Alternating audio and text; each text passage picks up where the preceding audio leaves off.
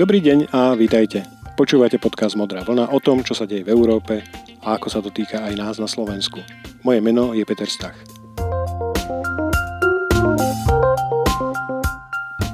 Dnešná epizóda je v poradí už 17. a pravdepodobne vás neprekvapí, že jej témou je opäť pandémia, ktorá zasiahala nielen naše individuálne životy, súkromné aj pracovné, ale aj celú európsku ekonomiku. A hoci starosť o zdravie a v tomto prípade aj životy je na prvom mieste, je dôležité hovoriť aj o európskej ekonomike ochromenej koronavírom. Už a práve ona je témou dnešného podcastu.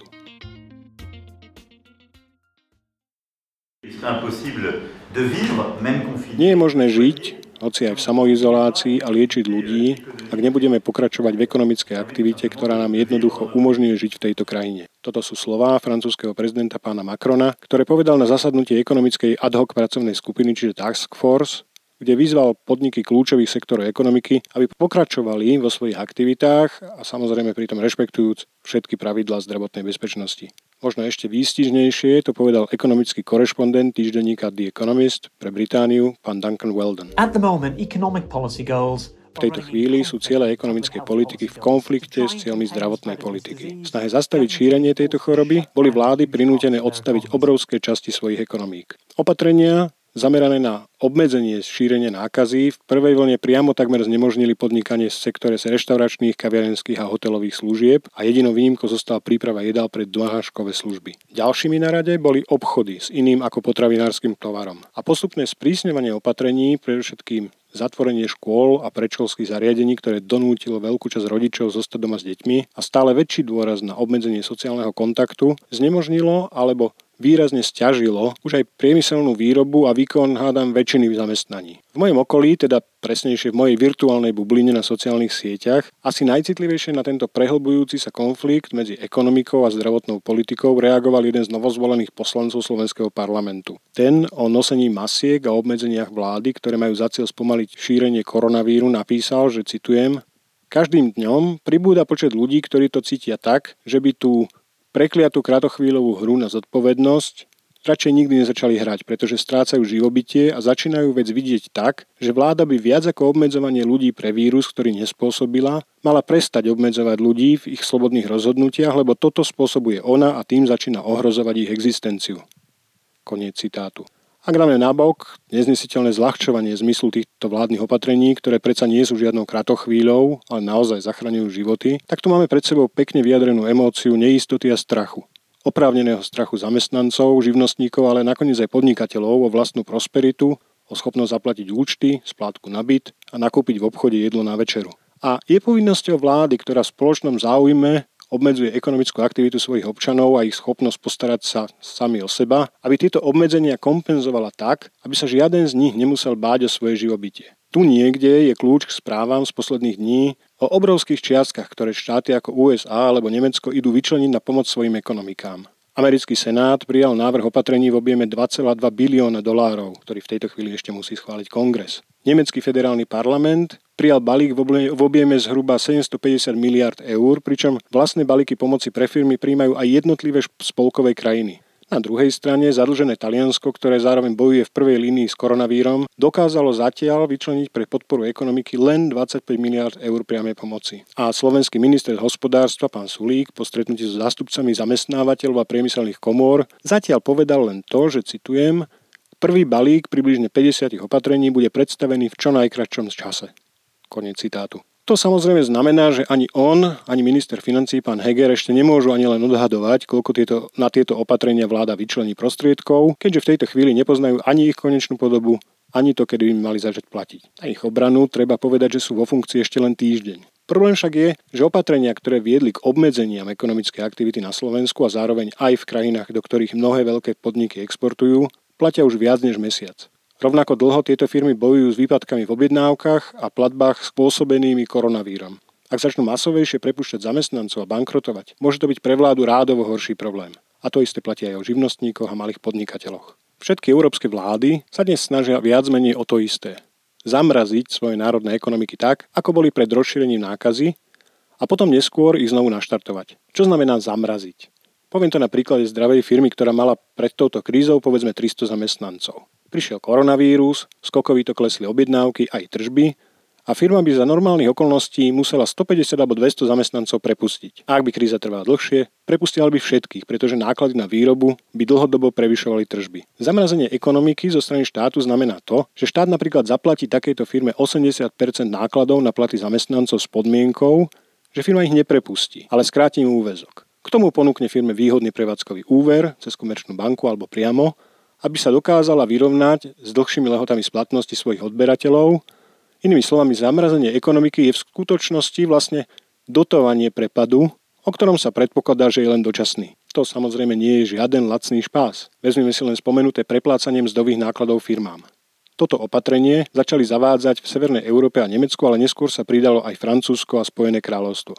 No a vo Francúzsku sa napríklad vláda zaviazala zaplatiť 85% mzdy pracovníkov, ktorých firma neprepustí, ale skráti im namiesto toho úväzky. A vládni experti odhadujú, že dva mesiace účinnosti takéhoto opatrenia budú vládu stať zhruba 10 miliard eur. Len pre porovnanie, naplánované výdavky štátneho rozpočtu Slovenska na celý rok 2020 sú približne 18 miliard eur. Francúzsko má 70 miliónov obyvateľov, Slovensko 5,5, čiže veľmi hrubým odhadom by mohla byť cena len za toto jedno opatrenie v podmienkach Slovenska necelých 800 miliónov eur na každé dva mesiace, čo by bolo v platnosti. Inak keď som prvýkrát čítal o tomto opatrení, akože vlády budú platiť firmám zdých za pracovníkov, zdalo sa mi to už trochu záhranou, trochu bláznivé. Ale potom som si uvedomil dve veci.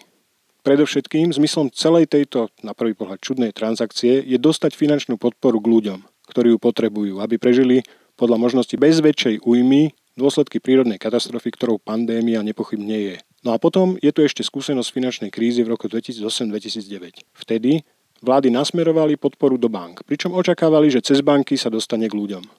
Ukázalo sa však, že banky majú motiváciu využiť lacné peniaze od štátu alebo centrálnej banky na obchody, ktoré im priniesú väčší zisk než poskytovanie dostupných úverov obyvateľstvu, alebo na vyplatenie dividend svojim akcionárom. Čiže ak majú byť opatrenia vlád, ktorých cieľom je zamrazenie ich ekonomik účinné, musia byť prijaté rýchlo a musia byť pomerne robustné. A tu prichádza na rad aj Európska únia.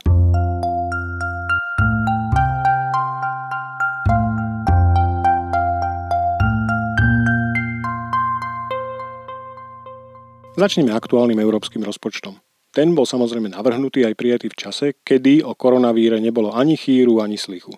Ale keď sa chce, tak sa dá a tak aj v tomto rozpočte sa našli peniaze na boj proti pandémii, s ktorou nikto nerátal. Totiž Komisia navrhla a Európsky parlament tento týždeň už aj schválil, že doposiaľ nevyčerpané rezervy v štrukturálnych a investičných fondoch vo výške 29 miliard eur sa použijú na, citujem, výdavky na operácie na podporu kapacít reakcie na krízu. Konec citátu. K týmto 29 miliardám treba pripočítať ďalších 8, pretože čerpanie prostriedkov z týchto fondov vyžaduje určitú mieru spolufinancovania. Takže dokopy je tu balík 37 miliard eur. Slovensko by z neho mohlo získať zhruba 2,5 miliardy. Popri európskom rozpočte je tu aj Európska centrálna banka. Tá slovami svojej prezidentky prislúbila ďalšiu vlnu kvantitatívneho uvoľňovania likvidity pre banky v objeme 750 miliard eur. No a najnovším návrhom je využitie tzv. eurovalu, čiže Európskeho stabilizačného mechanizmu, v ktorom je k dnešnému dňu k dispozícii ďalších približne 400 miliard eur. Z neho by Slovensko mohlo dostať necelé 2 miliardy. Keď to všetko zrátame, tak na európskej úrovni v tejto chvíli je alebo onedlho bude k dispozícii takmer 1,2 bilióna eur. A to všet pre všetky členské štáty. To vôbec nie je tak veľa. Pripomeniem, že Nemecko iba z federálneho rozpočtu napumpuje do svojej vlastnej ekonomiky takmer dve tretiny tejto sumy. Možno aj preto je na stole vlastne ešte jeden návrh. Oficiálne je pod ním podpísaných zatiaľ 9 členských štátov, ale pokiaľ viem, zatiaľ zásadne ho odmietajú len 4. Nemecko, Holandsko, Rakúsko a Fínsko. Týmto návrhom je vydanie spoločných európskych koronabondov, teda jednorazová emisia spoločných európskych dlhopisov.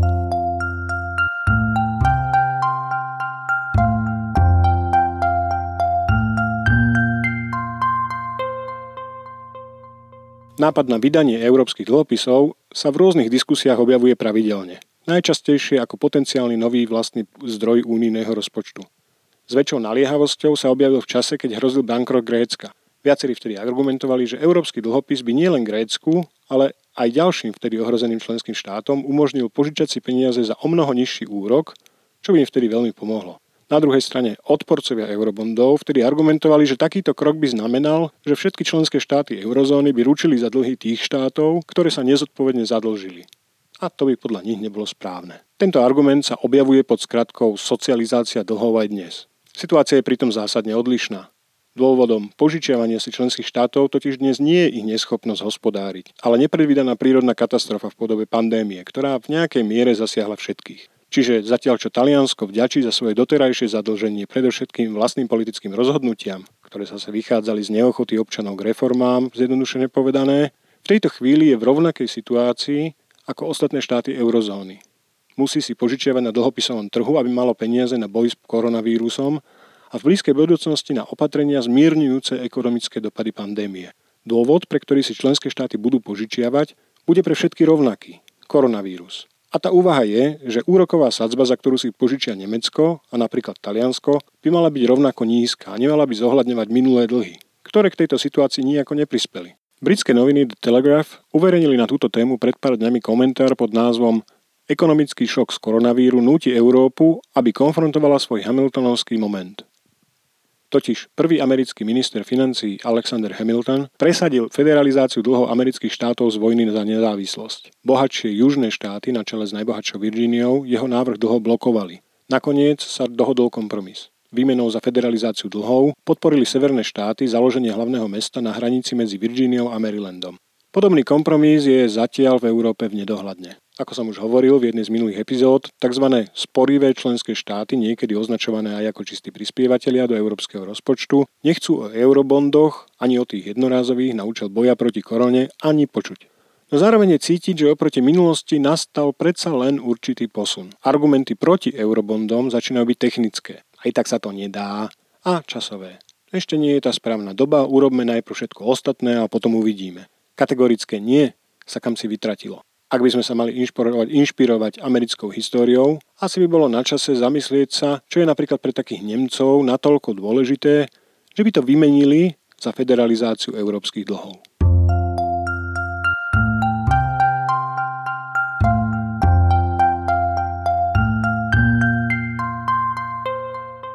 O eurobondoch sa veľmi zápalisto hovorilo na najvyššej úrovni naposledy v tento štvrtok.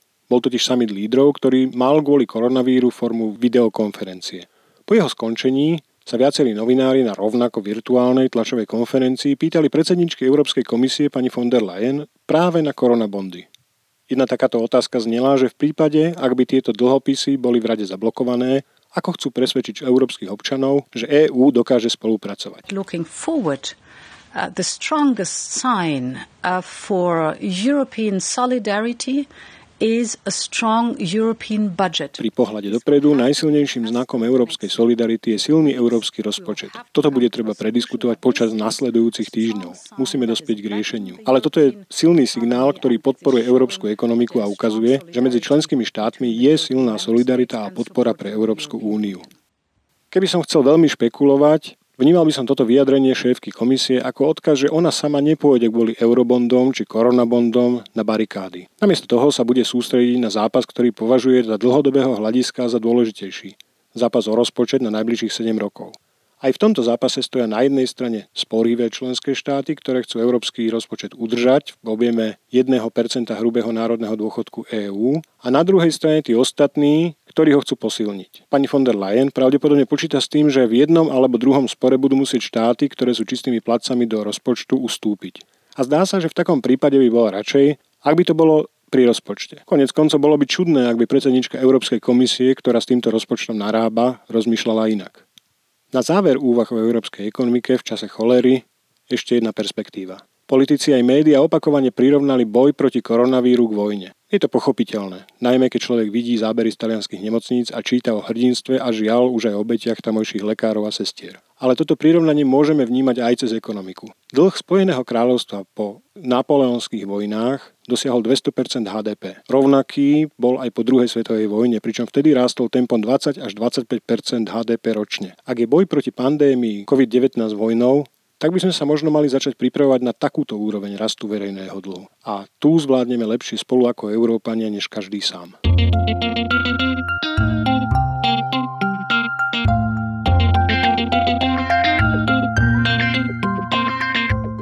Týmto sa na dnes s vami rozlúčim. Teším sa, že ste si našli čas na počúvanie a dúfam, že vás to bavilo. Ak sa vám môj podcast páčil, budem rád, ak modrú vlnu odporúčite aj priateľom a známym. Ideálne tak, že link na podcast budete zdieľať na sociálnych sieťach, ale poteším sa aj recenzii na Apple Podcast alebo Spotify. Môžete tiež sledovať modrú vlnu na Twitteri alebo Facebooku a samozrejme už aj na denníku SME. No a je tu už aj nová web stránka www.modravlna.eu, kde nájdete nielen jednotlivé epizódy, ale aj ich prepisy, prípadne poznámky. No a ako vždy, aj dnes znovu zopakujem pozvanie na dialog. Ak by ste chceli, aby v ďalšom dieli podcastu zaznel aj váš hlas v podobe komentára alebo otázky, aj to sa dá jednoducho zariadiť. Na domácej stránke Modrej vlny, teda na adrese anchor.fm lomeno peter pomlčka stach, nájdete tlačidlo odkazovača a potom už stačí len mikrofón na telefóne. Do počutia o dva týždne.